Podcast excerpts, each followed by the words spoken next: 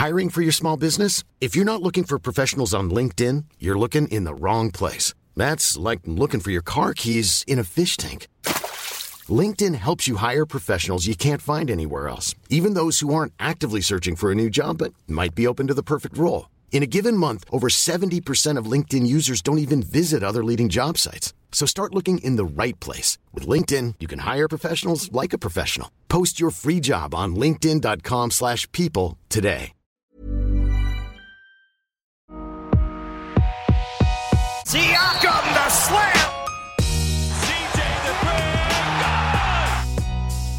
Welcome, welcome, welcome to Strictly Hoops with CJ Miles. Rate, review, subscribe, and on YouTube, like and subscribe there as well. It's much appreciated. Yeah, man. How are Everybody, you? How are you? How are things? I'm good, man. Uh, not sleeping, but I'm good. Yeah, and why aren't you sleeping? Because you've been in Japan for many weeks, and now you're back, and now your clock is all weeks. Oh, twisted. now your clock's all all twisted. twisted, all twisted. That's why if you see me tweeting at random times in the middle of the night or Instagram posting, that's what's happening. So Yeah. just know I'm not going crazy or anything. I'm just not. I mean, maybe I am because I'm not sleeping, but yeah. But Japan was great. Um, outstanding. Okinawa is a beautiful place. Yeah. What else did you do there? You mentioned a lot of food. Um, so my wife's yeah, a lot of eating. My wife's uh grandma is from there, so she's part Okinawan, and she spent some time there because her parents are Air Force. They were stationed there, so we went there for her grandma. Her grandma hadn't seen a lot of family in like twenty years.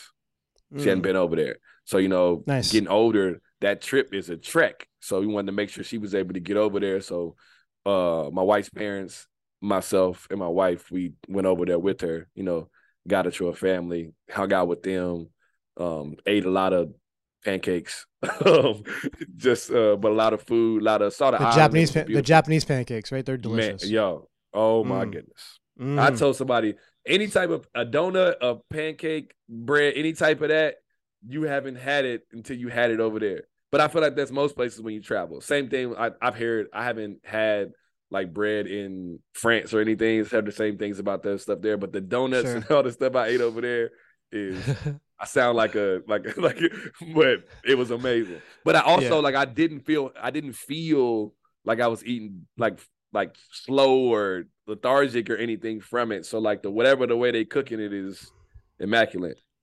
natural. It's a natural. That's beautiful. There we go. But that's another conversation. We're not that we ain't we ain't here for that.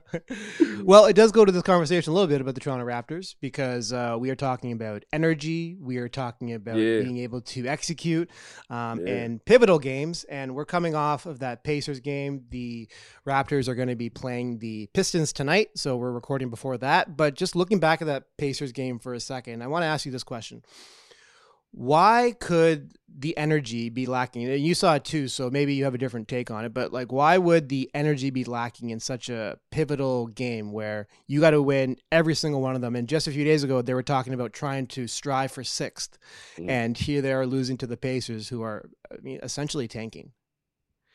Um, so at this point of the year, energy is um it's gotta be intentional. Like it's gotta it's like a it's gotta be a real thought on it. Like you can't you don't get to go out. The body's a little banged up. The season's been, you know, we played a lot of games at this point. There's a lot going on.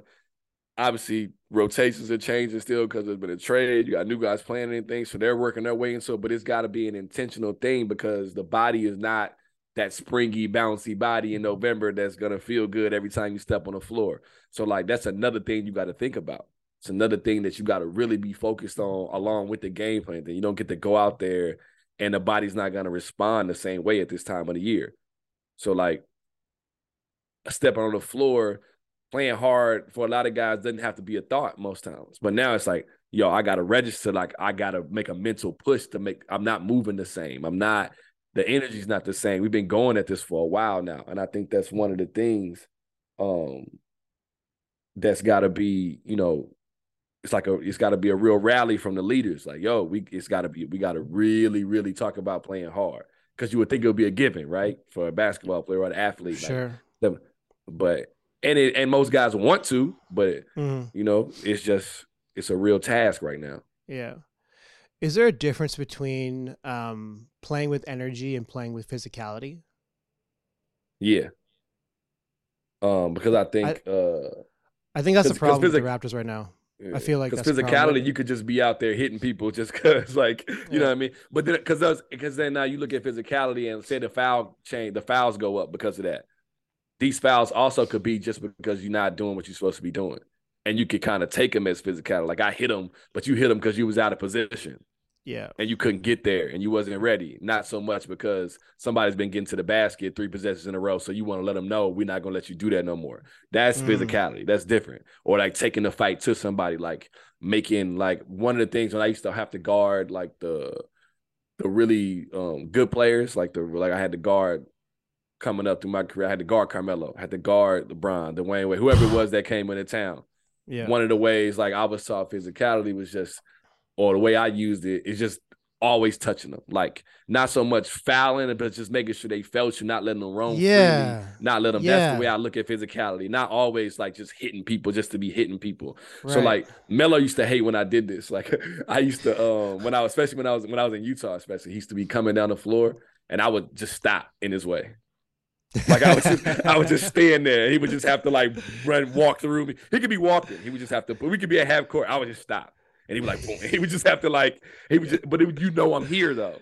Yeah. Like that's yeah. the only thing it was. Like, and I know I'm not stopping you. You're gonna get 30 shots. Mm. You talented. You make tough shots. You're gonna do this. But like when it's time to get to that end of the game, we're gonna find out, you know, how much you got left. And you great, you great. Tip my hat to you. But I can't just let you walk in here yeah and just walk around because now you're gonna give me 50 you know what i mean like yeah i gotta i gotta put some put some toll on it i gotta make you understand like and mm. i used mm-hmm. to and the other thing was i used to take if i had to i would take a foul early not like just a lazy foul but like if they ran an iso early and he somebody the guy try to bump me or take me to the rim try to try to impose his will on me i'd be like nah and i would it'll be a like it'll be some type of foul or hard foul or a real physical right. play early just to let the ref know also mm. I'm not gonna back down because you're not gonna call fouls on me all night. Sure. I gotta sure. set the tone too. So yeah. that's the way I look at physicality. Like it's a it's a mental part of the game too. Mm. Steve Clifford uh, a few weeks ago, he was asked a question about modern NBA offenses, and towards the end of the the conversation, um, and it was actually a really thoughtful answer he gave. He said that you know I'm getting to a point now where I feel like you just have to be really aggressive with your defense now because offenses are so good. They can spread you out. You mm. have players that are so multifaceted. They can do so much on the court. Um, at some point, you just have to concede that you know they're going to get you sometimes, but at the very least, make them feel you. Like be aggressive and just maybe mm-hmm. turn them over and stuff like that. And when I was hearing that, I'm just like, that's what Nick Nurse is preaching. Mm-hmm. And mm-hmm. I've been on the, the side where I'm just like, do they have to play this aggressive all the time? Do they have to be so aggressive on the perimeter? Do they have to be picking up guys when they get across half court and where you're leaving big spaces at the nail and then there's driving lanes and so forth? But um, I understand the other side too. But when it doesn't go well, it looks really bad. yeah, but it's like you said, there's so many talented players now, which is the reason why you have to be the way that Nick's preaching. Because yeah. if I just allow you freedom and space to be able to be creative and do what you're doing, you're gonna pick me apart. At mm. least if I get up into you and I decide we're gonna send you one way, or if I can speed you up a little bit, I got a better chance that you making mistakes. Now you can't play the whole game that way, like you said, because guys are so talented. But you got to pick and choose and how you want to do it, and it makes sure that the other four guys that's not guarding the ball got to really be in sync with what's going on. Because that's what makes it look bad is that they got to understand, like if we want to play this way, you got to be ready to help. You got to be, or you got to show your your body to the the guy with the ball, because the guy with the ball is not looking at the the defender in front of him. He's looking like you seen the the interview with Luka Doncic with JJ Wild guy, and he and Luka asked, I mean, JJ asked Luka what he's looking at when he got the ball. He yeah. says, "I'm looking at who's under the basket. I'm looking mm. at if it's a big or if it's a small, and I'm looking at if he's already in the paint and got to get out, or if he's outside the paint and is going to come in." That's right. what he's looking at. That that should tell you the mindset of how a talented guy is watching the game. He's not even worried about the guy that's guarding him. Like the guy that's, that's how good he is. It doesn't matter. Yeah. Like I'm not even looking at him. Yeah. I'm looking at the help. If I'm gonna have, if I'm able to finish the basket, or who's gonna collapse, and where my pass is gonna be for the open three pointer. Mm. Like so, that alone tells you like the, the other four guys are the most important part of the defense. Don't get me wrong, we got guys like OG who are elite defensive players. Yeah. And they're gonna make it really tough on guys. But even him, if I leave him on an island with a really talented guy all night, that guy's gonna get some baskets. Sure. It's just inevitable. Yeah. You played with Yak for a couple of seasons, right? Mm-hmm. And um, now he's back in Toronto. Obviously, it's been uh, a great combo. Once That's again, such an amazing Um, story. Yeah, right. And uh, there was an open gym clip that came out um, when the trade happened. He was talking to the team, and Nick asked him, "Like, do you want to introduce yourself?" He's like, "Come on, man. You guys know me. I'm home." right. And uh, it was a yeah, it was a it's a wonderful thing. Like he fits his t- team to a T. But when you look at him from where he was uh, when you played with him and where he is now, where has been the biggest biggest signs of progression from your standpoint? I think at, at this point it's just his understanding of the game. Like it's he's elite, just, right? Like he, Yeah, he's he just understands what he's doing, how to do it. He Yeah. understands like he understands repositioning offensively so well. But repositioning now, you watch a lot of guys like they don't know how to reposition, so they just float to the three point line. It just everybody just runs to the three point line now. It's like just make space. He understands positioning along the baseline and the short corners when he's not the pick and roll guy. He understands the gaps in the pick and roll that allow him and the guard to stay dangerous. Meaning, I'm not rolling too fast ahead of the bit ahead of the guard. I'm not too far behind. There's always a window. He understands how to stay in pockets where the people guarding the pick and roll have to respect both of them the whole time until the guard decides if he's passing or shooting, which is what's helping Fred so much in it.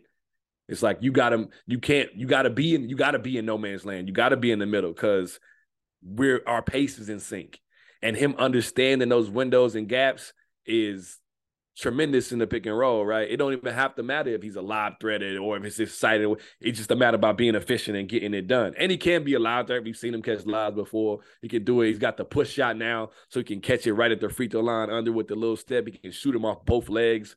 Like he shoots it off the wrong leg with the right hand sometimes. Like he's got the little funky stuff to it too. And then obviously elite rim protector. Like he's at the rim. He's gonna be there. Like we always used to make fun of him about getting dunked on. Obviously, when you get dunked on, you get messed with. And he's been dunked on. But like he don't like I'm a rim protector. It's like talking to a three. it's gonna happen. It's gonna happen. It's like gonna happen. talking to a Yep. shooter about missing shots. I'm a shooter. I'm gonna miss shots. Like Yeah. um, like like I'm not getting the amount of shots that I change is never gonna add up to the amount of times I've been dunked on. People just highlight dunks. Yeah. That's all that that's all it is. It might happen four times in 82 games. Mm. Now let's count up all the shots I changed and blocked. You feel me? Like it's nowhere near four. It's Yeah, four I times a hundred and something. You know what I mean? Like, and I get it. Like nobody wants to get dunked on because of the voices that get talking about it after. Yak don't care about that no more. Like, like that's clear. Like that's why he still protects Yeah. the rim the way he does. If he Yeah. cared, he wouldn't be there all the time. Mm. I mean, now with the the pick and roll, and I did a video about the pick and roll with uh, Fred and, and Yak, and the things I pointed out were similar to you. Is that he's always an option for Fred, um, and Fred's getting. Um, we're seeing his passing craft. It's really been shown over the past little while. He's just finding ways, different avenues to get the ball to Yak, and sometimes it's just like Yak gets a deep seal, right? And instead of just like uh, they reset and then you know Fred does a little spin around the around the paint and they finds Yak for a really like short pass and they get a bucket out of it. So their chemistry is obviously really growing. Um, I think now you know me. teams They are know each other. yeah, but You teams are teams are snuffing it out now a little bit, and they're they're challenging Yak to finish further away from the basket. They're sending that low man. They're sending a Yeah. third third defender at him, and they're collapsing the paint. And any good pick and roll combination is gonna make a team do that. Now, Yeah. what's your corresponding move? How are the Raptors going to get uh, the engagement from from Gary or OG or Scottie Yeah. or Pascal turns- to make sure? Go It ahead. makes sure Yak makes Yak a playmaker. That's the way we used to want to do. Or that's the way Yeah. we should talk about. I would I would want to make the big a playmaker. So if I was gonna make a decision on it, not to like tell nobody that fell other teams watching us talk about them, but like I want Yak further away from the basket. So what I do is I let the big that's guarding him be higher on Fred. So Fred has Mhm. to pass earlier. So now Yak's got to be the decision maker. We know Yak can make those plays, but I would rather I would rather Yak make those plays than Fred. sure. So if Yak catches, I would rather him shoot a longer floater or have to make the decision if I kick to what shooter or whatever. I would rather it be him making those decisions because it's not his primary. This is why mm. Scottie is so dangerous in the pick and roll because Scottie is a big guard. So if we making him make a decision, he's gonna make the decision easy. Yeah, that's what exactly. he does. But if I'm with it with Yak, then that's that's the way I look mm. at it. And like you said, now it comes down to those guys making shots on the weak side or OG's cutting on a baseline or whatever it may be. Like those things come into play now. Yeah. But that's the that's the great use of a weapon. It makes right. it makes other people weapons. So actually, within in that vein, then um, the Raptors, you know, their half court offense is obviously much better, and they've made this pivot towards you know Fred and Yak being the feature part of their offense, and Pascal has isn't that person necessarily right now, but you see ways in which they could get more out of it. Like when you see Yak uh, in the high post, and we we're seeing the they run this play where Fred along the baseline he sets a back screen for OG, and they get a lob out of it um, Yak, mm. you know, finds them. It's like things like that. Um, there's so much more potential for the the half court offense, and even looking at it, like you know, we know that Scottie and Pascal they aren't high volume shooters. They aren't you know tremendous three point shooters at this point. So on the court, you only have two league average to above above league average shooters and OG and Fred. So, uh, it, I mean, it could be a problem, but if everyone's on a string to a degree, it's like it can work. You just have to be mm-hmm. like you have to have a different level of connectivity. So, what are some things that they could do to get the best out of all of them, despite not having uh, as much shooting as you may want? I think it's just like the play you're talking about, the back screening, just being creative mm. with who's screening for who, the movement. Like I don't, I can't think of like you know a specific action. It's just being creative, which Nick is, and what they like to do. Yeah. They like to leave it open and allow guys to kind of play the game. I think when you run too many sets with that group, then you put them in positions that teams can read all the time, which will take away a little bit of those things because everybody's switching everything, everybody's doing everything. So like having them be able, to, especially when you got Fred setting the screener, because they don't want to switch Fred Fred screens. You don't want point guards on bigger guys. You don't want bigger guys on point guards. And you don't want all these things. So like Fred being a screener is like um a really big uh thing. It's like uh Jerry Sloan used to use John Stockton as a screener all the time because of this rings. You got Jerry Scott Stockton going to cross screen for Karl Malone around back screens on the block and things like that. We still ran those same plays when I was there because now it presents a decision. Especially if your guard is a tough guard like Fred John Stockton as who doesn't mind hitting somebody, doesn't mind screening, doesn't mind being in the mix now we're gonna make you make a decision. So I think it's about making the defense have to make decisions. As far as the three point shooting, you would like to get more from the two guard spot besides Fred and um, OG. So like Will, whoever's in that spot, you would like to see them shoot it better and create more opportunities. But if we're creative and we create open shots, everybody's percentages will go up. Like Fred and Scottie, like they're not these big time three point shooters, but they are pros that can make open three pointers. So we're creating open shots for them, then we'll be having a different conversation we creating open shots, they'll go from whatever their percentages are, say it's 32, they'll go to 36, 37. Because they'll be corner open threes, open, you know what I mean? Like, so now uh, we talk about the term elite shooter. There's guys that are just very good open shooters, and that's all they need to be. I don't need you to be able to run around and run out screen. I just need you to make this shot because the play creates this shot. And they got to have confidence to understand that every right play doesn't always equate to a make. Like so, because you missed this corner three does not mean it was the wasn't the right play. Because the defense will adjust because you got an open shot, whether you make it or not. Yep. So you have to take these. You like the idea of like a two man action between Barnes and Poeltl or Siakam and Poeltl, um, but then the the defensive checks you're not really switching too much unless mm-hmm. Jakob is able to you know punish someone who's like six mm-hmm. seven six eight which he could get there too i mean they've been using that a little bit more recently um, because they're realizing again that teams are guarding him differently and they're they're challenging him to score the ball in isolation on post ups against whoever and so they are trying but you like the idea of having like you know you run empty corner and you got fred and og on the weak side and then they're running some actions mm-hmm. between two players a scottie uh, jakob or siakam and and Jakob or, and whatever the case is. Yeah. But it's hard to you got to navigate a little bit, and it's yeah. it's a hard thing to to make sure you get it. Um, you know, going. That's the beauty of. Yeah. yeah, it's the beauty of it when you got these multifaceted guys, right? Yeah. That can do all these different things. Like I always liked when I had you got a, a a bigger ball handler in the pick and rolls when you could pick bigger guys in it that kind of mess things up. Like who used to do it? Um, I'm bringing up Denver again, but I remember. Um, I mean, even the Clippers did a little bit. They used to run a pick and roll with Blake Blake Griffin and DeAndre Jordan. Hmm. Um, and then um, Denver used to run one with Melo and Kenyon Martin, like right at the free throw line in the middle of the floor. And it used to turn into a lob all the time for Kenyon Martin, just because those guys are not real pick and roll. You know what I mean? They're not. It's not something they do all the time. And they're, it's like, do we switch it because we're the same size, or do I keep it? Do I? Kenyon Martin's hanging on the rim, or DeAndre Jordan's hanging on the rim just because like you put people in these different positions and there's less help because now the guy that's on the weak side corner is Fred. And if even if Fred's in there to help, say, say I got a little guard in the corner that has to be the helper when whatever the whoever the big is that rolls. I'm still gonna throw it up there. Fred's not going to get that pass. You know what I mean? And this is what we talk about about being creative, just moving guys around because of that. So if I run a pick and roll with Pascal and Yak, and we talked about this before on the podcast, where the help guy's got to be a guard Exactly. Yeah. It doesn't matter if he's there or not a lot of times because yeah. he just buries him. He might not be alive, but I give him an extra second to bury the guy and I, then I throw it. Hmm. Or he has yep. to stay longer and I throw it to the three point shooter. Yeah. So it's just a, it's just about moving guys around and understanding how defenses are going to rotate.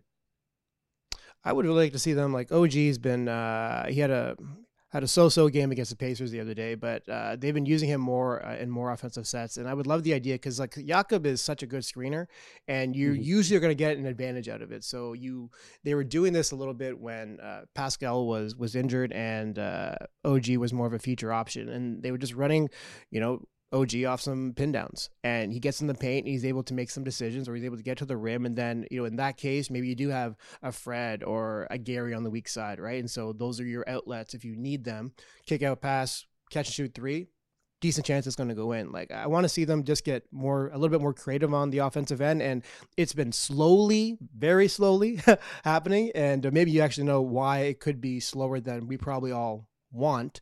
But I think it'll get there, especially next season. I, I, I don't have an answer for why it's why no? okay. but I think it's just um, I think it's just the evolution of his game. You know, like you just trying to um because we also know he's like OG is still learning discernment with his decisions with the ball too. So there's some nights he's got it kind of going and you want to create more opportunities for him so he gets them. Like, you know what I mean? So he, we do get him other things, but we know right now his his strength isn't coming out pin downs and making decisions and breaking people down off of that. He's good in the mid post when he's got smaller things because he's strong in his size. He's got much better at like simple ISOs where he's just able to size up and drive the guy or shoot it. He's got much better at that. but putting him in these situations like that, where there's a lot of hands, a lot of different people jumping in and out, he's still learning his pace in that um, and learning his decision there. But you still got to give him the opportunities when he's got it going so he can learn and grow from them. So, but I think that's the other reason why, you know, it's like if you're gonna put the ball in, in a player's hand, you want to put him in a space where you know he can succeed, or you feel like his highest chance to succeed is. It's not that he can't succeed in those positions. It's just that if I know I got a 90% chance, 90% chance of him scoring off a dribble handoff and a 30% of him chance of him scoring off the pin down, I'm not gonna run the pin down. Yeah. Because we all right. know the analytics stuff is crazy now. They probably have those numbers. Now I'm not gonna say probably. I know they have those numbers. Because if you look on NBA.com and look up stats, they got advanced stats now in the columns. It'll say who's the best mid range, who's the best guy from this spot, who's the best. You can look that up by yourself. So that's drives, not even imagining. Drives, pick and roll, ball handler, exactly. pick and roll man. Yeah. So the team has got every single thing broken down. Mm. I can tell you exactly what you shoot from the right elbow when you yeah. take two dribbles. Like, you know what I mean? Like, I can get you down to that spot. So now here it is with three dribbles and four dribbles. so today yeah, we're going to yeah. work on you taking three dribbles and taking this shot because you're not right. making it. Like, yeah, yeah, yeah, yeah. Um, Pascal's role has changed a little bit with Fred and Jakob be, becoming um, the main component of the Raptors offense, and the numbers have dipped. He's, I think, over the past 13 games or so, he's uh, he's averaging under 20 points per game, around 43 percent. I guess what are you seeing from from him, um, and also how is he kind of acclimating to this new new way in which he's trying to score the ball?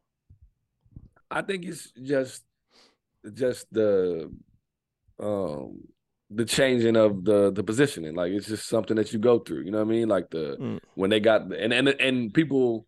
I used to talk about this when I was playing. Like the season changes. You there's multiple seasons in the seasons, right? There's gaps and yeah. Um uh stages and and amounts of games where you can have 25 games that's a totally different season than 30 of mm. them were just because of who's playing rotation teams you play type of defenses play so now we got this the fruition that's coming from the pick and roll with Yak and and Fred. And obviously, as a teammate and a basketball player, this is really working right now. I'm not gonna you you you you bow to it. You let it happen because it's helping us and it's doing. You see what we can get out of it as much as we can, so we can kind of perfect it and really make it a yeah. a thing that's a big part of what we do. So it changes. Like obviously, there's less isos, less positions, like less time where he's in the spots that he's designated his spots all year.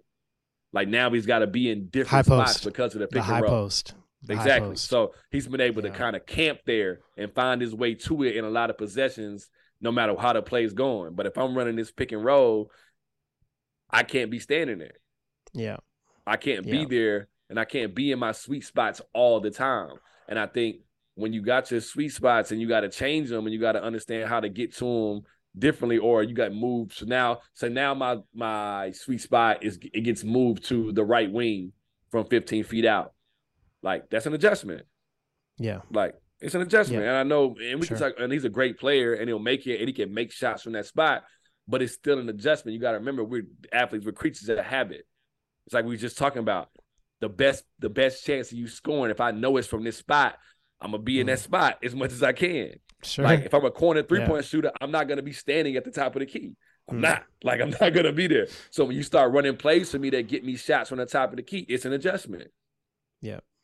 Like you got to get reps. Like the reps got to catch up. If I've had 500 sure. corner threes and 90 threes from the top of the key, this is an adjustment. No matter how well I shoot the ball, mm.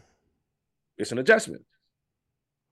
It's tricky also because uh, when he does become the feature part of the offense, that's usually when he's running with uh, some bench lineups, and you don't have the same shooting gravity in those lineups, and so he's had to yeah. work on the wings So because then they'll put you know a Gary mm-hmm. or something like that in the other corner, so there is that outlet. But also yeah. now we're getting into that stack line defense that yeah. he's always encountering, and the angles are different. So now you have less space, you have le- less opportunity, but you still got to score the ball. yeah, and even the moves you make are different because you think like your instincts that you go to, your go to moves that become your instinct are different in that space because of where the help's coming from, where you can be pushed to now. Now I can just push you to the baseline. Now the baseline acts as an extra defender. Um, not to mention the help that's going to be under the basket. The pass I have to make might be different with, with a different hand now. Like, you know what I mean? There's so yeah. many things that go to it. And I'm not making an excuse. He's a professional. He'll figure it out, but it's still a change. Yeah. It is. And it's still not like he's playing bad. Like he's just not what it was. Because I you look at the last five games, numbers are regular 20s in the 20s scoring. There's two games where he has like one he has like 12, one he has 13. They're not great games, but he's still not, it's not like he fell off. It's just you notice the difference and you want to know what yeah. it is. And that's what it yeah. is. There you go. And that's bottom line because CJ said so. Because I said so. Yeah. Stone Cold Steve Austin. He was my favorite wrestler. I love Stone Cold, man. I remember the the nights. Yeah, man. I remember those nights where my mom's asking me to go to bed, but I know that Monday Night Raw was from 10 to 11. And so I'm just like, I got the TV in my room and I'm just like using little blinders to make sure that the glow isn't too pronounced. So you can't see it. The, yeah. Exactly. But she caught me all the time. But I mean, those are some fun days watching Stone yeah. Cold. One of the best. Okay. Uh, you mentioned Will Barton earlier, and he has become the Raptors' backup point guard. Um, they brought him on. It was a surprise move on the buyout market that they brought him in, only because it's ve- it's rare, and I'll, I'll I know that the way he's playing, but I mean, he was one person that came to mind for me that he could be a fit. I mm. thought he'd be in a different role. I thought he'd be more of a mm. spot up shooter. He would be the person mm. in the corner, right? When Pascal is doing his thing. And so he's your floor spacer. But he's been uh, given backup point guard duties. Not that he can't do it. He did it in Denver a little bit, but it hasn't gone the way that we probably were hoping for. So and you you played uh, against Will um, for a while. Like, what are your impressions of how he's played so far? It's been a struggle. Just so people yeah. know the the numbers, uh, I'll point it out. Um, he's shooting four of twenty one from from three with the Raptors, but he is a career 36% three point shooter. And that's with the the, Wizards, yeah. And with the Wizards earlier this season, he shot 38%. So it's like, Yeah. What's going on? And, and the looks are decent. I mean, from from my standpoint, like maybe they're from different spots now than he's used to, but the looks are okay. And just, it seems like everything's kind of short actually. So he's always hitting front Yeah. rim. Yeah. Um, we used to always say shooting travels, right? we used to say that. Like people that can shoot, they figure it out and they'll it'll like Yeah. I think we we tend to forget like shooting in the season, it goes, it's a wave. It goes like this. Like you'll Mhm. see the end number at the end of the year and it'll be 39%. But if you go look through that guy's season, there's a point in the roller season coaster. that, roller he's, coaster. that he shot Yeah. 30%, Yeah. and there's a point in the season where he shot 44 for 12 games. You know what I mean? And that's what Mm. evens it out just based off looks. Like we talked about the body, the travel, the thing. Like, so like it'll it'll have to come through. So, but speaking on him just in general, I was surprised when I read that he was gonna play backup point guard. I was surprised that Yeah. that was yeah, I didn't I didn't see that. I didn't think of that. So I but I my making sense of it was finding a way to get him more reps into a system that he's trying to get used to, to get him Mm. confidence, to get him comfortable, to get him because he can't be in that starting lineup and be the scoring Will Barton. He has No. to just be a shooter, and I- he's capable of scoring. We know that. Not even off the it. bench. He can't even be like that person either necessarily Exactly. because the He's- Raptors have so many mouths to feed. He's gotten he, he can get hot, he can really put up points. He's done that, shown that, makes threes, Yeah. like you said. So like I don't that doesn't just go away. It's just Mm. trying to figure out ways to get him comfortable and get him. That's what I took that as. Put the ball in his hands more because nobody's everybody gets more confident when you put the balls ball in their hand. When you get plays. that grip. you- You feel it. yeah, like the Yeah. uh, uh, my man Aubrey used to say the ball has energy, right? Um, Mm. people getting to make the plays and getting to be a little bit more assertive. It does something for the confidence, and then it doesn't matter how the rest of the game goes. Now I got to flow, I got to touch it, I got to move. So I look at it like that. Um, it's just also hard when you got capable guys are playing that position over there, and guys that you want to see play. That's what makes it hard when he's not playing well right away and from the outside. Are you talking about all the sure- backup point guards on the Raptors? the three of them? No, one thousand percent. You know what I'm saying? Yeah, like that's yeah, what yeah. that's what makes it hard too. Because it's like, well, if we only getting this from them right now, we might as well let those guys, you know, keep playing and keep growing. Um, that's the thing that's hard about it, and I get that, especially from a fan aspect. And I'm sure Nick thinks about it. Like, and we talking about um, um, uh, Jeff. His- down, yeah. yeah, his situation, like now you see him, he's getting these opportunities because you got to figure it out. Like, you know what I mean? Like, and and I think um same with Malachi, um, like those guys sitting over there that's working and waiting on opportunity.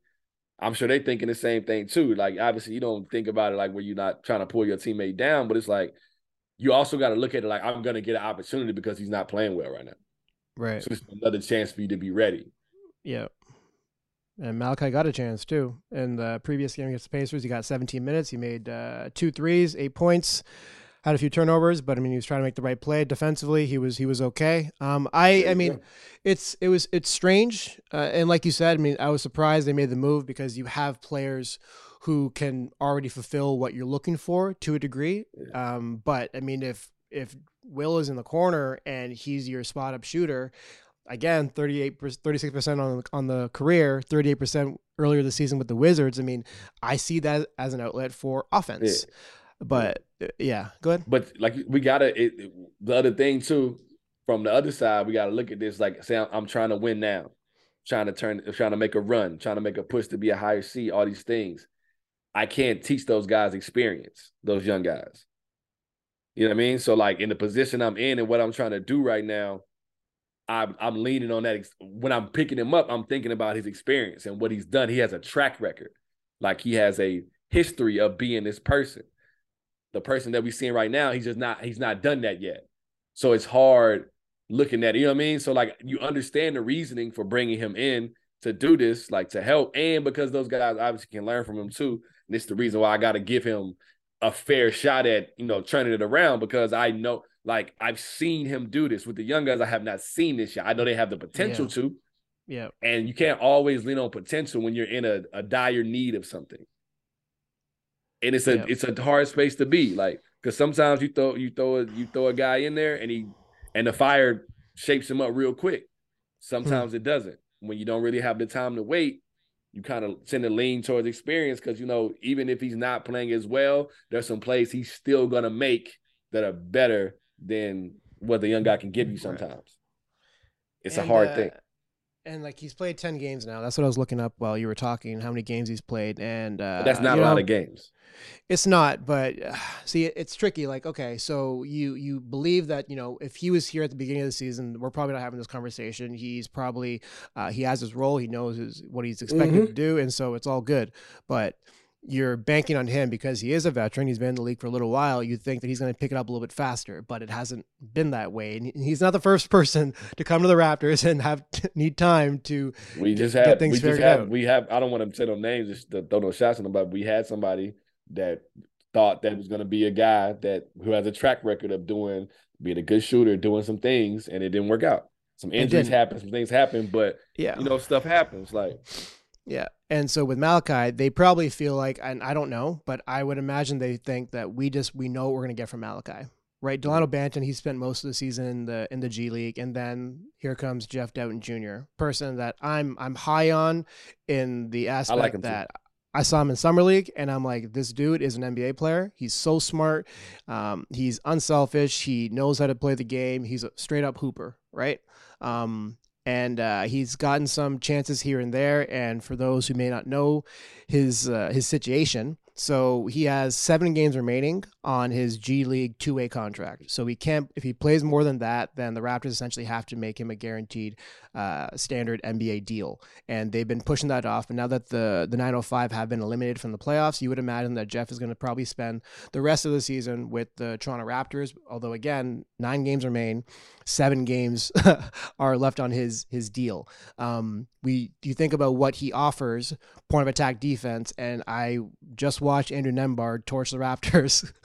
Shout out Andrew Nembhard, Canadian Canadian yeah. kid, but yeah. uh, I just watched them him torch the Toronto Raptors, and uh, I, it seems to me like he could be a solution. But in that game, I, am thinking Nurse when he went to Malachi Flynn instead of instead of Jeff Dowd, he probably thought that they needed uh, an offensive punch, and I think Jeff has it, but he's not confident enough yet to put that into practice in the NBA because he mm. he's averaging like 20 ish points in the G League, and like he's mm. fast as a wind. He can finish around the rim in a lot of different ways. He's got a pull up game. Yeah. He can hit threes. He's like league average. Um, Averaging twenty so points anywhere is signs. It's something, something, right? Like it it's, doesn't exactly, especially because yeah. the, the, talent that's risen in the G League. We know that it's yeah. not just. It might not be the mm. same as the NBA. I mean, and some of those guys are NBA players. It's just opportunity hasn't arisen yet. So, but like right. averaging twenty something points anywhere, especially right there, right right down the road. Um, shows signs of being able to do that. Like I think, like you said, amazing defensively. Um, he's got a real pop in his step. He can go from zero to sixty real quick. He turns corners long. Oh, so good, enough. man. Like how advantageous is that to have someone who can get around a screen and cut off a drive yeah. like that? There were yeah. so many cases in that Pacers game where I'm like, I think Jeff Dowd would have cut off this drive, and now you're not in rotation. But and then on the other side with the ball too, like turning the corner with the ball too with that same speed. Like mm-hmm. um, I think he's got a lot of things that he he fits the mold of an elite backup point guard right now. Not saying he can't grow into something more than that, but right now, looking at him, you can see him being yeah. an elite backup point guard. Especially and that's great. The, that's awesome too. Yeah. Especially because of it. Yeah, no, that's great too. I'm not diminishing mm. that. I just don't want to put a ceiling on him when we haven't seen that much of him. But I can say right now, that's what he looks, that's what he can fit especially because being a backup with his defensive tenacity, his his minutes are not going to be super high. So I can exhaust that defensive talent. He can pick up the ball, play as hard as he can, really change the game. So I think it's really something to look at. I think it's really, I, I think, and he's got an opportunity. Like he's going to get it. If it's not here, he's going to get it. Like he's done things that are going to allow him to get an opportunity somewhere obviously you like to, to be here because he's been here and he's he's been he's had his his journey obviously yeah. up to this point and he's bounced around a little bit and the thing i hate and i want to i'm glad we talking about him too i hate the age thing i hate oh, the so annoying because this is my thing with that i gotta sit up to talk about This. here we like, go here we go thing with this stretch your arms let's go we talking we talking about basketball we talking about winning right now yep we talking about what he can do for me right now how he can help me right now. Why does it matter that he's 26? Why does why are we so stuck on? Well, he's 26 and he has the, the potential. We so stuck on this potential thing. I'm not looking for a project. I'm looking for somebody to help me right now. The amount of years that I'm gonna get out of him, and even at 26, I'm still getting. He got plenty of years of high level basketball in him. It's not like he's 40 Yeah. and he might kill off in the big, middle of a season.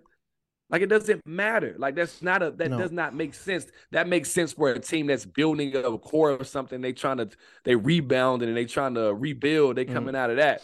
But like these kids that come out of college that don't, that get overlooked because of their age, it's stupid. It's the dumbest thing I ever heard. Like, Yeah. and we know the average career is only like four years anyway. So like, Yeah. you going off body who haven't even proved not and this is not me knocking young kids but i'm just saying that there's there's a discredit to the, the guys who stay in school and the guys who develop their game or the guys who take a little longer to develop their game because they're not these god-given uh freaking nature athletes. Because usually potential guys that's the biggest thing that you're looking at. You're looking at the athleticism in their body and they build and what they could turn into. Instead of looking at a kid who's done this who might have led the led ncaa in rebounding who's filled out his frame, who's shown the potential that he will keep working because he worked through his career in college to become who he is. Like, it's so many attributes that that kid has that you discredit him because you looking at you looking for the next whoever. I don't know who you looking for, but like you can't. It's the dumbest thing I ever. I don't get it. Yeah. Yeah. I I don't, I don't, it doesn't make sense. And now I'm glad you see these guys like him and the kid from Indiana and, the, and kids popping up that's showing like, I just need an opportunity. Like I've been this player. Like Yeah. I was already this Yeah. player. Like stop, like we got to stop doing that. And we even do it as from the outside looking at it like, ah, but he's, he's, he's going to be 24 coming into the draft. So what? Who cares? I got, Who I got cares? at least in the way we take care of our bodies now. But it like guys are playing till they 40 years old almost. Like Yeah. he got he got six, seven years of high level basketball at least. Yeah. Your prime is longer now. It's not, you're not peaking out at 32, whatever anymore. Now it's like 34, Yeah. something like that. Yeah, maybe. And if you're a shooter, if he's a shooter, he, it's 38. He could be. He could be a honest, decent you want shooter. it, it can be like if Yeah. it's you know what I'm saying. Like it can find a way to service a team. Like I don't Mm. get that age like that. That like I want somebody that can help me right now. And even if it's not right now, if it take two years and he's 27, 25 when I get him in the rotation, I still got seven years of basketball out of him. Yeah. Like Yeah. Yeah. like we I I guess it's a maybe it's a money thing. You thinking about the I'm gonna get my money's worth because I can have them for all this time once I mold them. But like a lot of these kids don't get molded. A Do you lot think, of kids front don't, off- don't yeah. work out. Go ahead. Do you think do you think front offices sometimes they there is a prideful standpoint with them knowing that hey we drafted this guy and he became this 1000%. as opposed to yeah One thousand Yeah. percent. The game There's within the game right situations. there. There's situations with young guys, and I can almost speak on this for myself in a situation. Oh, you're you getting get you're getting I can point- see you you're getting you're, you're getting into this you're twisting your You hat you're into this you get to a point where like you drafted this kid right and say it's Yeah. not working out right now with you the way you wanted to in the beginning somebody else reaches out and they want to they see something in the kid and they want to trade for him or they want to get him or like he becomes a restricted free agent they want to try to get him you'll keep that kid just because save face because you don't want that kid to go to another team mm. I'm Sandra, and I'm just the professional your small business was looking for. But you didn't hire me because you didn't use LinkedIn jobs. LinkedIn has professionals you can't find anywhere else, including those who aren't actively looking for a new job but might be open to the perfect role, like me. In a given month, over 70% of LinkedIn users don't visit other leading job sites. So if you're not looking on LinkedIn, you'll miss out on great candidates like Sandra. Start hiring professionals like a professional. Post your free job on linkedin.com/people slash people today. become something else and then it looks bad on you because your job was to identify the talent yeah. and it's just and now you're messing with that kid yep It's, it hasn't to do with you still had the eye for talent. It just didn't come to fruition with you. The opportunity, like it's like we was just talking about this with a friend. If you plant a seed and the seed does not, if you plant an apple, a seed for an apple tree, and the tree does not grow the way you want it to grow, what is the things you check? The environment, the soil, is it getting water, sunlight, all the things, the place that it's in. Yeah. Like some people just not meant to grow in that space. It's not the environment for them. And that's fine. But the business side of that is messing with careers sometimes. And I get it. It's business. I understand. Like that guy's got to keep his job too. I'm not trying to like make him the devil, but I'm just saying it's a thing that happens. And as a player, I can only speak from my side. Yep. Yeah, I agree with you.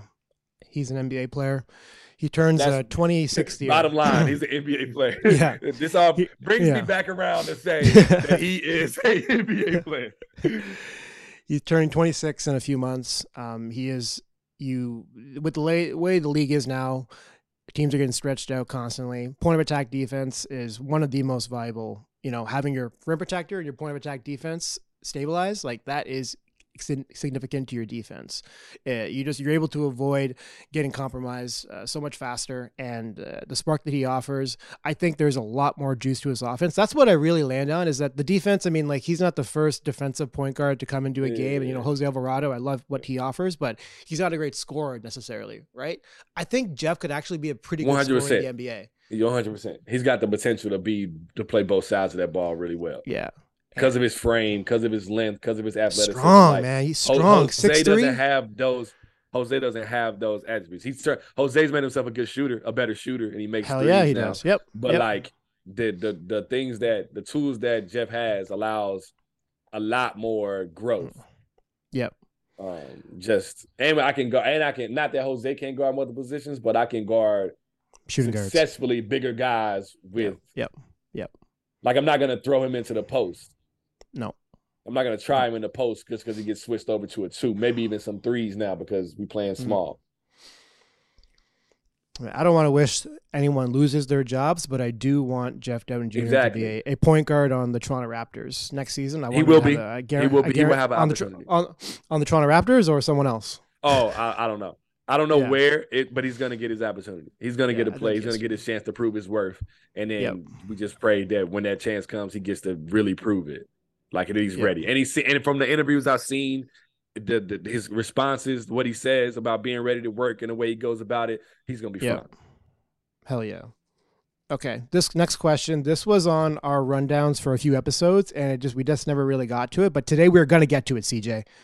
We're gonna get to it. Okay, so there was a a comment from this is how long it's been in the rundowns, January twenty fifth. Okay, and it was a comment about Bronny James. And uh, Uh. the comment is, it's from Tyler Relph. I'll read it out. So My guy, shout out to my guy yeah. Tyler Relph. I'm going to read it out, and then what your response was was true speech. So this is what's lost in the basketball space. If you watch Bronny as his own player, elite IQ, he shoots with range, he makes elite passes, he's an elite athlete, he's an elite defender, and understands that that side and leads. Just because he doesn't get 30 a game, doesn't don't get it twisted. And you said true speech. Now since then, he has been projected to be a top 10 pick in his draft year. So that obviously that's changed, but uh, it also makes me think about a funny thing that uh, LeBron James and, and Draymond Green talked about on uh, on the shop once, and they were saying that you'd be surprised how many times we've talked we've played with players in the NBA who don't know how to play basketball, and I was like, word, huh. So I ask you, and you don't need to, uh, no names or anything like that, but do you understand where they're coming from with, with Yes. that? Yeah. Yes. Yes. Because you got to think, you got to look at this like, especially now. So we live in highlight culture, Mm. like highlight culture. Like everybody has a highlight tape. Dudes that's not good Everybody. coming up, that's not even like top. Everybody gets a highlight tape. So Yeah. they're highlights. Can make anybody Yeah. good. I can make any. I can. You can take my worst game of my career and make it look good if you just only take the highlights of the game. Like, like you know what I mean? It might not be that many, but if we slice it up and put a song on it, Some hip hop it to the music, baseline, Yeah. man, everybody's like, "Oh man, that guy's good." Like, you know what I mean? So slow mo, slow mo intro, slow. little slow mo intro with him doing the faces. Yeah. yeah, but like, so, but back to the point. Um, guys that are super talented early, right? Um, and obviously have a knack for scoring the ball or super athletic or do these things. They get thrown in there and they just let that's they lead with they don't teach the game. They just let those guys run, score a bunch, do whatever they want, do all. Who are they though? and- Who are they? Who are they? like so there's coaches and there's programs, there's like AU programs, whatever you want to call it, or even some high school coaches get caught up in it. They don't kind of they kind of let the guy like his talent um supersedes the game. You know what I mean? So like, yeah, he's talented, but like he's got to learn how to play the game to play on a team to play because he's not gonna have this role when he gets to another space where everybody's as talented as him. And then he gets to another space like the NBA where there's already a 10-time all-star on that team and he don't get to be the guy. And if he can't understand how to play the game, he can never grow himself into being a guy at that level. Um, so there's these egos and attitudes that these kids develop from this, and they don't understand the game and they can't figure out why they can't get on the floor. And then it's everybody else's fault. It's not the kid's fault. It's this, it's that. So like my thing is teaching the game is just important. That's not saying there's something wrong with those kids that's going 30 and 40 and 50s and 60s in high school and doing the things they do. If you're that good, go dominate the game, go win the game. But I'm just saying a lot of times there's they're not being taught how to play basketball, like how to understand like how when they get to another space where everybody's talented and they take away their right hand or they don't have the ball in their hands all the time, how can they affect the game?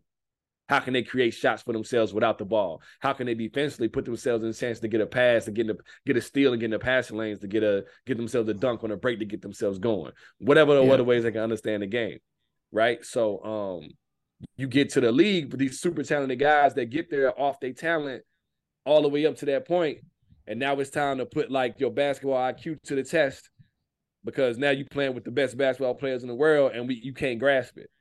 You can't Mm. grasp concepts, or you can't make reads, or you can't understand.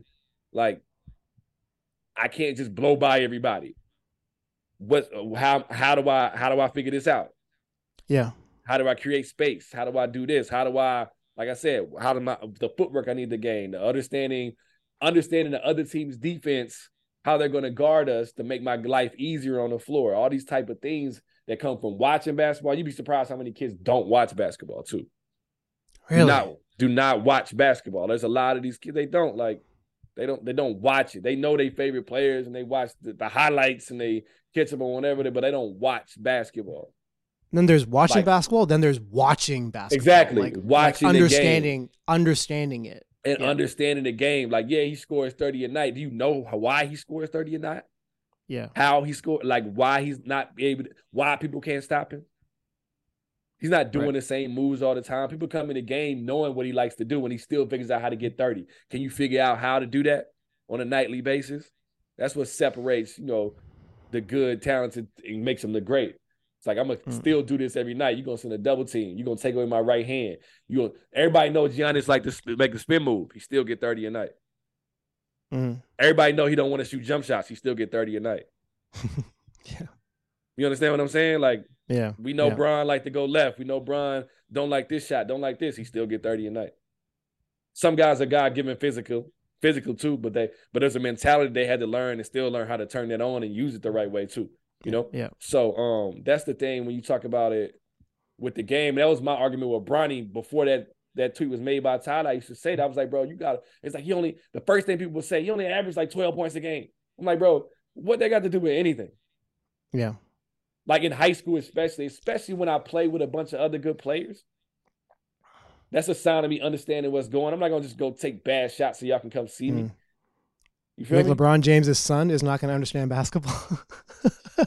And that's what I was saying. I was like, but you got to think about who's teaching him the game. the human being taught- computer, the basketball human computer, the, the computer encyclopedia of the greatest of basketball. I heard. So I heard Isaiah Thomas say this about LeBron James, and it was crazy. I never looked at. He was like, "Yo, who? Where did he come from? Not his basketball, his talent, his whatever. Like, who taught him? Who was his teacher? Who taught him for his mind to work the way it works? And it's simply from him just studying the game and watching the game. Like, because they talk about like, you know, Michael Jordan came in the league and, and he had these coaches, or he was at uh, Dean Smith in North Carolina, and he had coach. Not to disrespect LeBron James, high school coach. I don't know. I'm not saying he wasn't a great coach, but I'm just saying he didn't come from this long line of these historic teachers and great coaches that have done all these things and how these great players before him, so knew how to mold him. He was thrown into the spotlight, obviously early in high school. Came in. I don't remember who the coach was his first year in Cleveland, but that says something about me not remembering who the coach was. Um, no disrespect to whoever it is, but you know what I'm saying. So like, who who molded him into that? Like, who gave him this knowledge? And that's the thing, nobody gave it to him. He went got it because he wanted to be who he was. So now this is who is teaching Bronny James how to play basketball. And this is why every year he got better. Every you see him growing, every se- and then he got to his senior year, and you see, like we talked about at the end of this senior year, him going up in the rankings in his high school class and now being projected in the draft. Him being projected in the draft might have a little bit to do with his dad. That's fine. But like still, he's gonna be an NBA player. Like it goes back to what we talking about the older college mm-hmm. kids. He's shown the willing to work and to grow and to become better. Shoots it well, like we said, good defensively, which a lot of high school kids are not good at defensively. He understands Mm. defense already, especially off the ball defense. That's the biggest thing about me. There's kids that can guard the ball because they're athletic. He understands off the ball defense. Even if you watch his highlights, you see him getting steals and in passing lanes, being on a nail, Yeah. being in spaces, chase down blocks, things of that nature. Like these things are things that that that will correlate Mm. and will transfer as he grows and as he goes. Yeah, we in a Yeah. space where yeah. Yeah. to- No, I hear what you're saying. And like even uh, early on this season, like he wasn't even on the the draft board. He wasn't even in the first round. Yeah. And uh, something changed. Chad Ford, I believe, was the person who put out his draft rankings, and he said that you know this is what Bronny's done. He's really impressed scouts, and something changed, obviously. But going back to like the root of the conversation, um, do you think it would help if y- the European style of basketball was adapted adopted more by the U.S. programs at the grassroots level? Um, because that all they do it's predicated on ball movement player movement and making like making the extra pass and knowing where to be and just co- constantly moving and you've preached that so much about what do the raptors need they need more movement Yeah, and you need guys that that it's a natural movement. It's not me saying putting you in plays where you move, Yes, just yes, understanding yes, when and how to move based off what the defense is giving you. you And want to move on a string on offense and defense right Yeah. Yeah. You want to understand, Yeah. all right, he's going there, I go here. So we make the Exactly. defense make a decision type thing. yeah I think yes, we benefit from that, from the European style, the way they teach and the way they do it. But the other thing that makes that hard now is that the style of playing the NBA is not like that when these kids, the kids that do watch it. You know what I mean? It's a bunch of ice, ISO pick and roll, multi-talented guys that just take advantage of space the whole time. But this is also why you see guys coming in at the grassroots, like these players now in the league that are having these success stories because that style of basketball is being taught all the way down to like fourth grade now. Like everybody's got a trainer, everybody's got a, and that's not a bad thing to an extent, depending on who the trainer is. But like, Yeah. like speaking of Tyler Relph, I can speak on Tyler Relph because I've been in the gym with him. I've been in that gym, mm. and these kids got access to pros. These kids got access to the way we work, and they work out with us. They do the same type of things. We breaking the game down. Like my workouts is not me just going in there and taking shots. Like we having conversation on the floor, and we got this stuff on tape. We could go find film of these workouts of us having the conversations, and they taping it so these conversations can be broke down to how to teach the game even more. We having conversations on the way plays happen in the game and why shots present themselves and how shots represent themselves, and then we drill that. That's what we make the workout based off of. Like they like y'all like to write this time to play for you, but like the defense been guarding it this way. So we gonna drill every situation and how defenses guard and how defenses learn to attack it, so you can be ready to attack it yourself. That's how we work out. That's the way the game should be broken down and taught. Like not just coming here, I'm gonna teach you 10 moves, you do them as hard as you can, then you go dunk it. Like a lot of people get that th- they think that's the way to go at it. Just go in there and have a bunch of stuff in your bag. And it's fine to have it. Like it's stuff that I had in my bag that I never had to use. I just had it for the confidence that I had it. hmm Like not for me to get out in the game and start dancing with the ball. Like that's not my role. And everybody's you were, role is you were a student of the game from the get-go right Yeah. So like everybody's role is not gonna be that in the game. So this is why it's dangerous to teach everybody how to be the guy. You Yeah. know what I'm saying? Like if I'm only teaching you how to be the guy and you never get to be the guy, Mm. like what am I preparing you for? yep yep yep for failure actually Exactly what I'm preparing you for. Well, Because sorry. like I I mean, you can make said- a you can make an NBA, you can make a basketball career in a different Yes, country. Like yes. that's that's something you No, can no, do, but not- not- it may yeah, not. yeah, Yeah, yeah. But even there, there. but even Yeah. there, you get there Yeah. and there's a guy already on that team. true. That's the guy. You're not True. gonna just take it from him. Unless your timing is perfect and he's older and he's on his way out, or the Mhm. team believes that they want to they want to trade him for you or whatever it is, then it works out. There's Yeah. divine timing. But a lot of times that's not the case. And a lot of Yeah. times, if we're being honest, guys just aren't good enough to be the guy. No matter if you're working on it or not, when you get to a certain level, you just you just can't be the guy. Like you got to Mhm. understand that. Like it's not, it's okay. Like it's okay that you're not Michael Jordan. But There's there few guys. there, was- there's there's so few, and that's what people don't understand. I know we all got the dream of being the guy, but at some point there's got to be a knowledge of self and understanding where you at and who you with and what team you on, on who is the guy and who is going to make us win and how we gonna win, and add yourself to the equation. What do I have that adds to the equation? That's how you stay on a team. That's how I stay in the league 17 years. I understand what I add to the equation yep. or what I could add to the equation. So if I'm going to go play with Kyrie Irving, I'm probably not going to have the ball in my hands. What do I add to the equation? Yep. Is it a small strength right now? Well, let's make it a big strength. I, then I end up playing with Paul George. Then I end up coming to Toronto. Then I end up playing, you know what I mean? Like all these things, because I recognize that, that's what took my career the length of the numbers it did. Mm. So to clarify, you have played with players in the NBA that did not know how to play 1000%. basketball. yes, yes. Plenty of them. Plenty of them. Unequivocally. Unequivocally. Yeah, yes. Many. Plenty many, many, many. Like Damn. dudes that like I played with dudes that didn't know the flex offense, which is like a basic thing that's taught. That's like the first offense you taught as a kid. Yo, I ran that in high school. That's what I'm saying. That's what I'm Yeah. saying. College players that went to college for multiple years got drafted into the NBA and did not know the flex offense. To the That's point where like we was running the play, it was part of one of our out of bounds plays in practice one day. And we didn't teach it because when you say the flex, that's basketball language.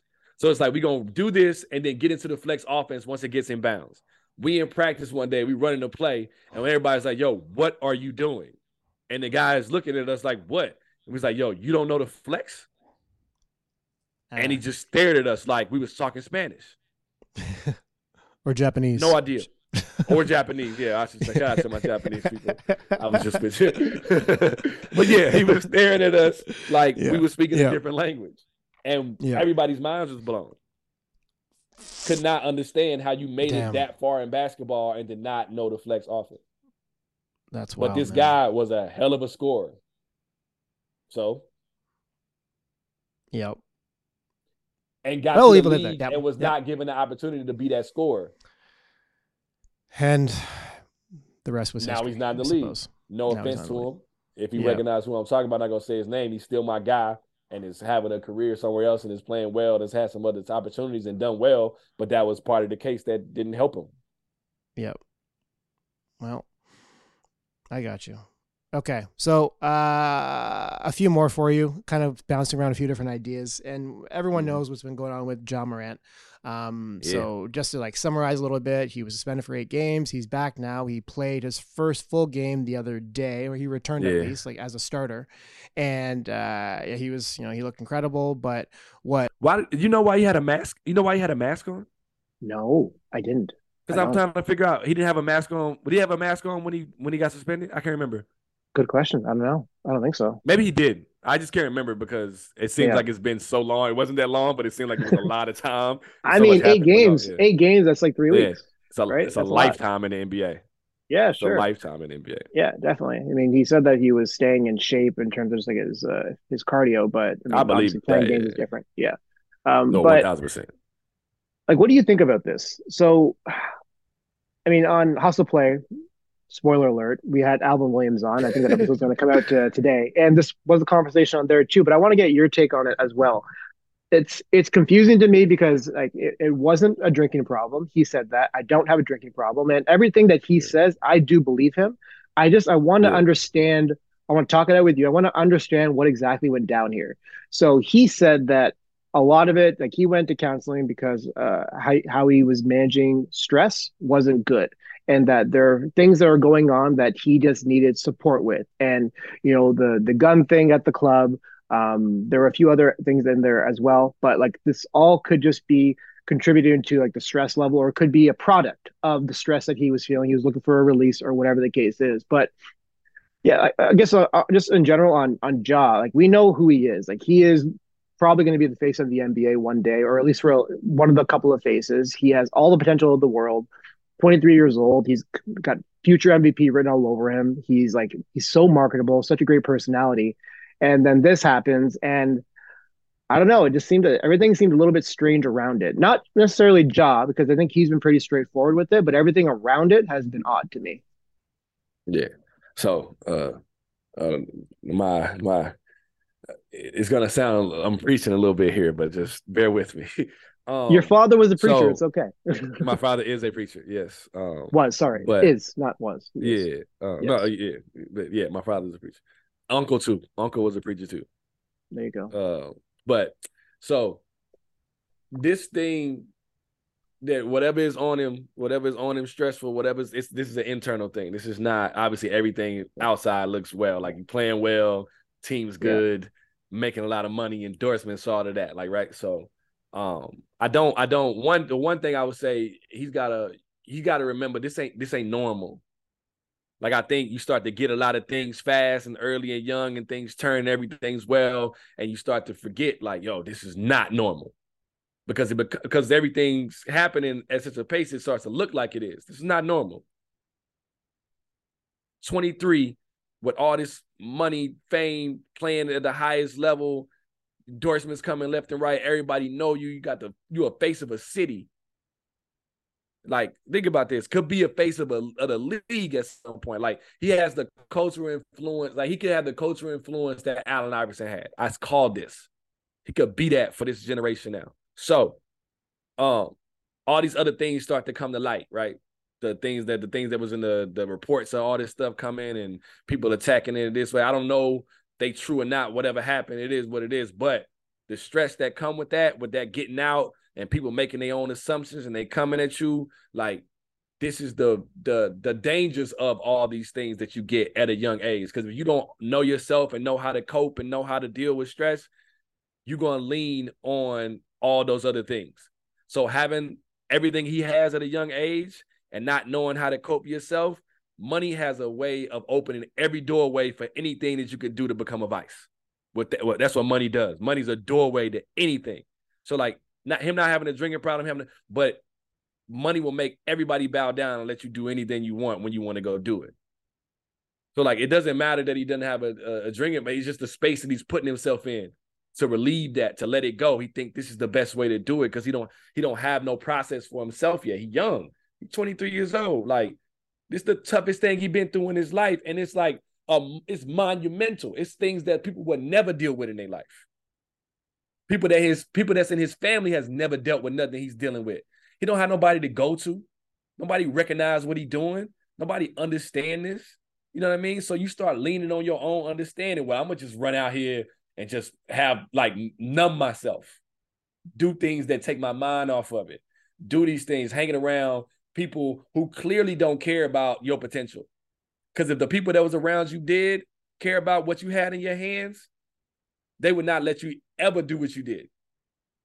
And if you and if they did try to stop you and you still did it, that's one thing. But if you look around and they didn't try to stop you or try to help you after this comes through, you need to remove yourself from that circle because they just care about what you got right now and what they getting right now.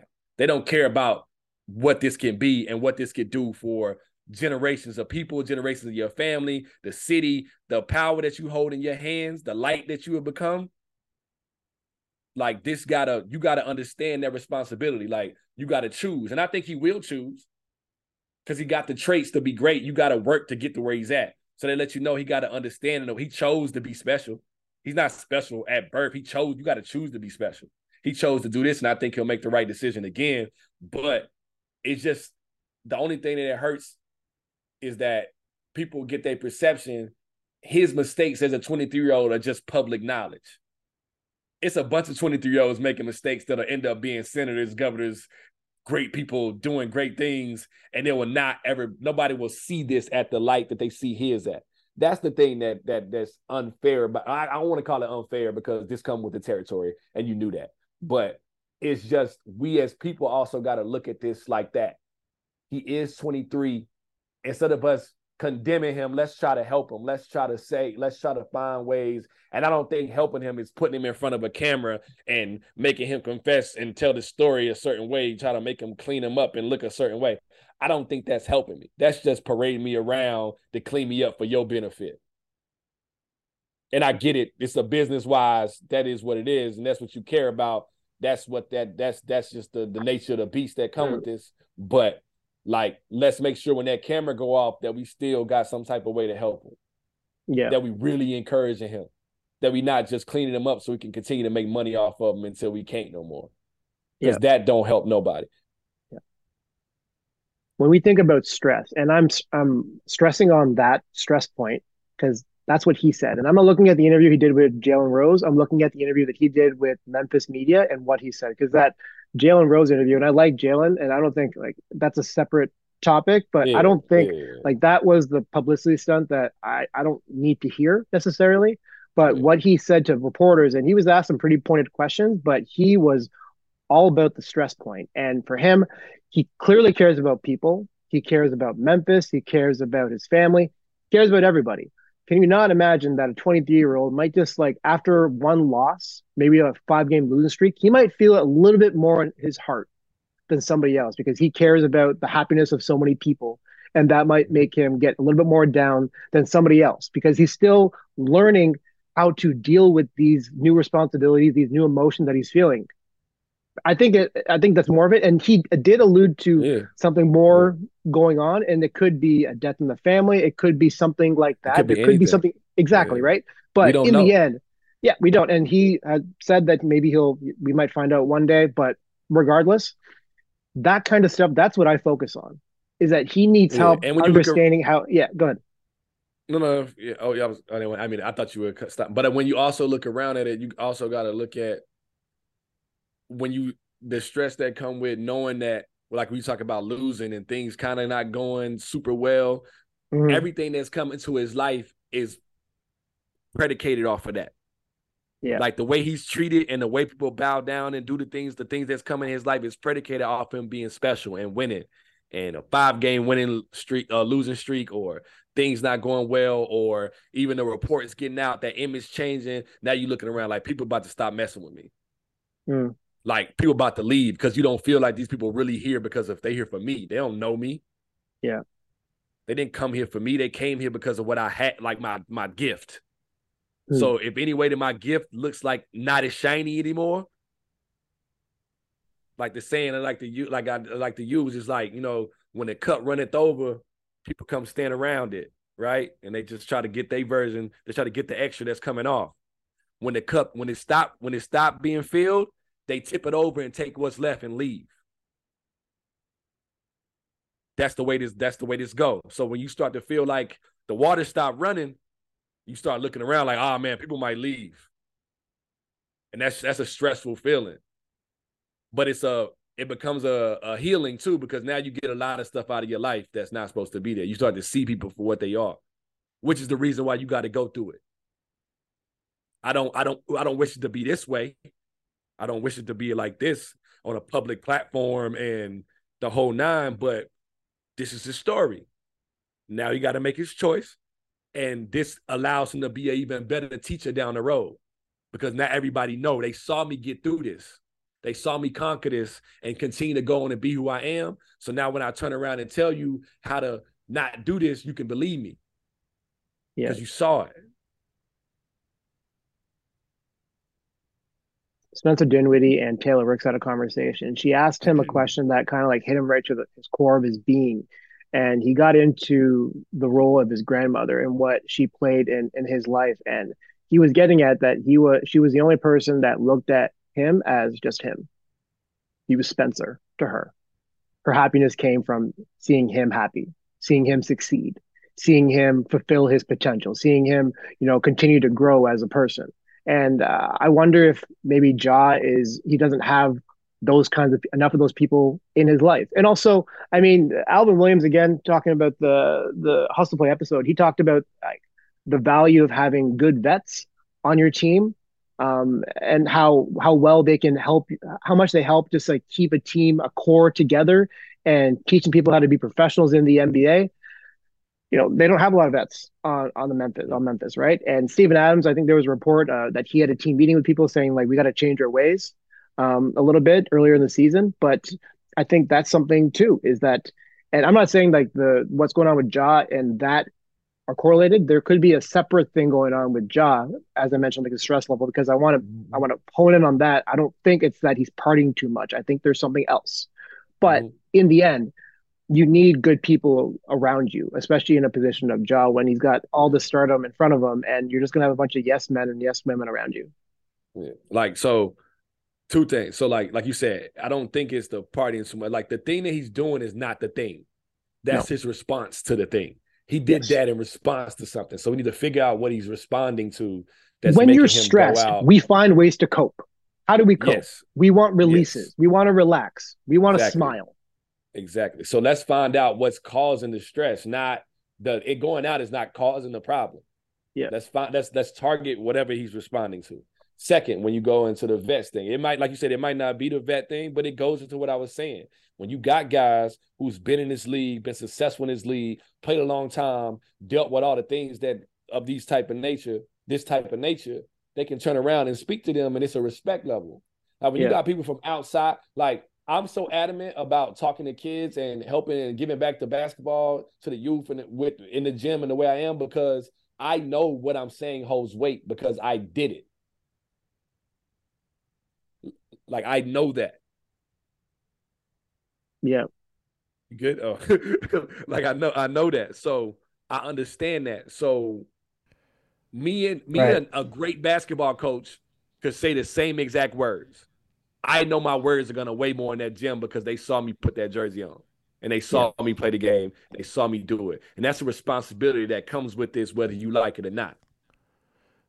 That's why I'm so adamant about it. That's why I, I love to speak and I love to like to, to, to be in a room with with people that want information about this game. That's why the podcast is so important to me because yeah. we shed a light on this side that people don't get.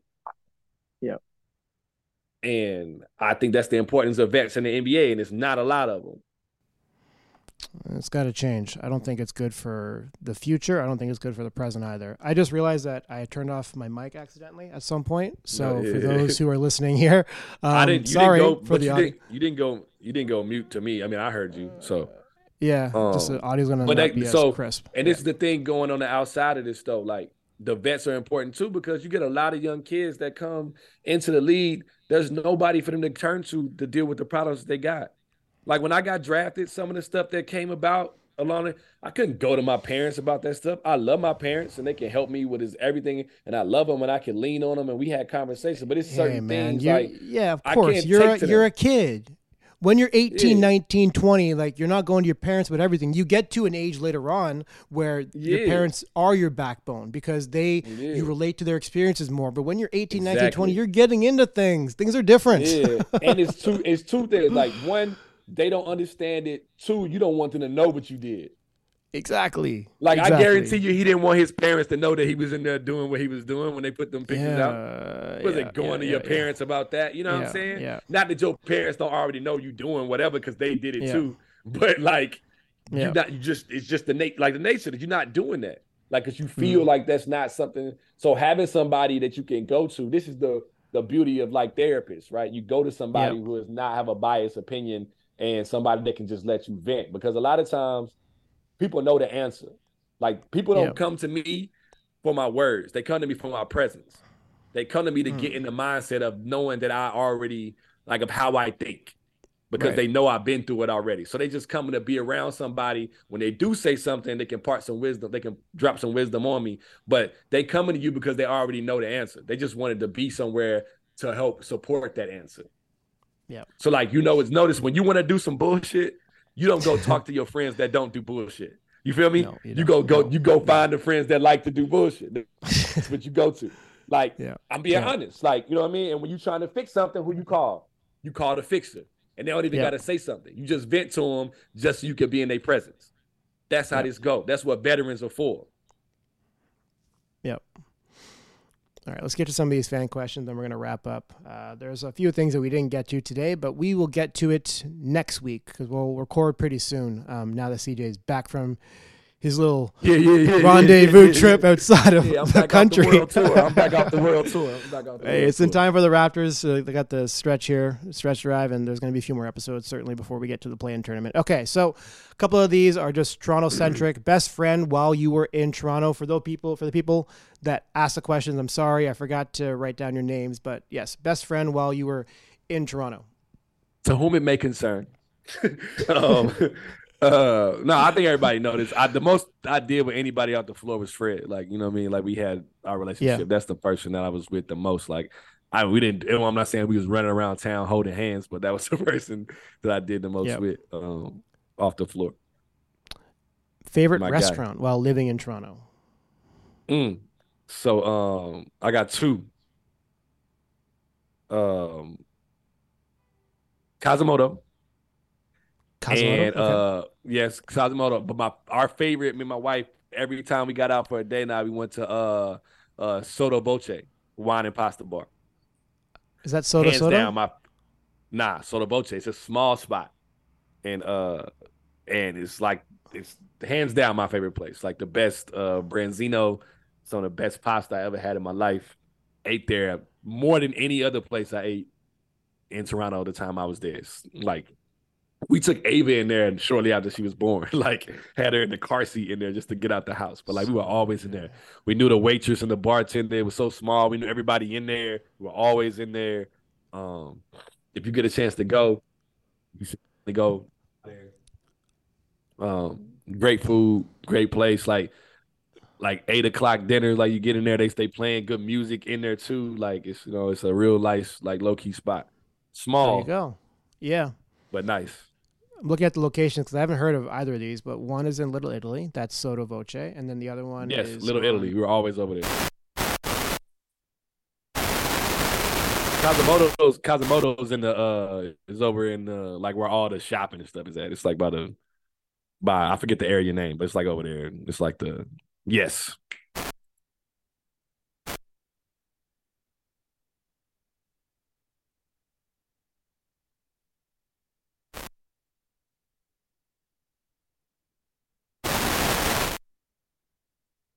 It was weird, if you're being honest, because I had never seen anybody like that. Like he was one of the first, you know what I mean? There was no, he was so ahead of like it was like some nights it would just be like, yo, what is going on? You know what I mean? Like how what is he doing? Like you would see him switch every position, block the shot, get the rebound, push it, throw a pass between his legs, like to the guy that like to getting a layup, or like he was just an amazing passer and this amazing player. And I think a lot of things that he did didn't get the highlights they should have got because back then when you were the guy, you were supposed to be the scorer, the leading scorer that did the, you know what I mean? Like it was so that was such a thing, and he wasn't that.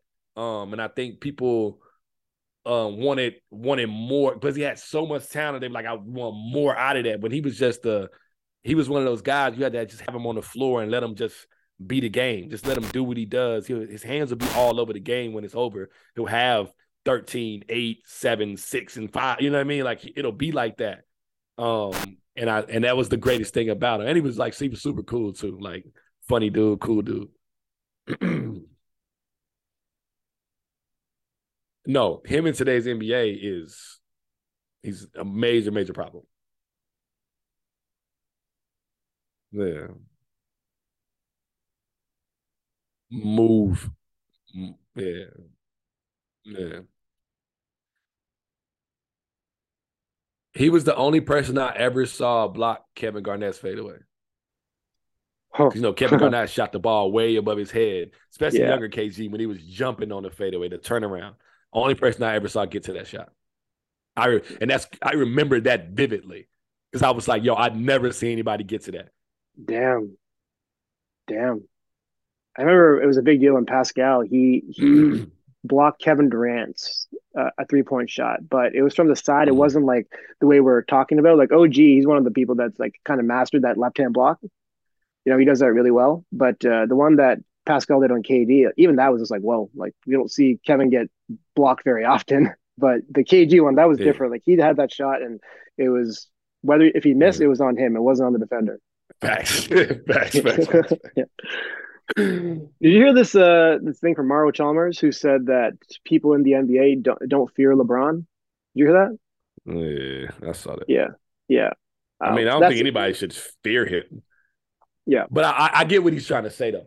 Like it's like that thing we talking about with the youngest. Like it's the changing of the guard happening, right? Like Mm, and they and they they just look at him like he food. Like we going at him. Like and I think they should look at him like that. I don't think they should disrespect him. I think we got this thing like you know one. So one thing I I will say I don't like in the league where like it's looked at as like like say I'm a first second year player and there's a guy high level guy and we in a battle in the midst of the game and Yeah. we start talking going back and forth and they're like you can't say that to him i'm like why not we competing like i'm not disrespecting you in the midst of this game or we competing by talking back to you. I'm standing up to you. Because in the in the heat of the moment like the, at the end of the day i don't got to be better than you Yeah. tomorrow yesterday for 15 years. I just got to be better than you right now. And right now we in a battle. When we step off this court we i will respect everything that you've done hmm. and will do or your whole career whatever. But right now in this moment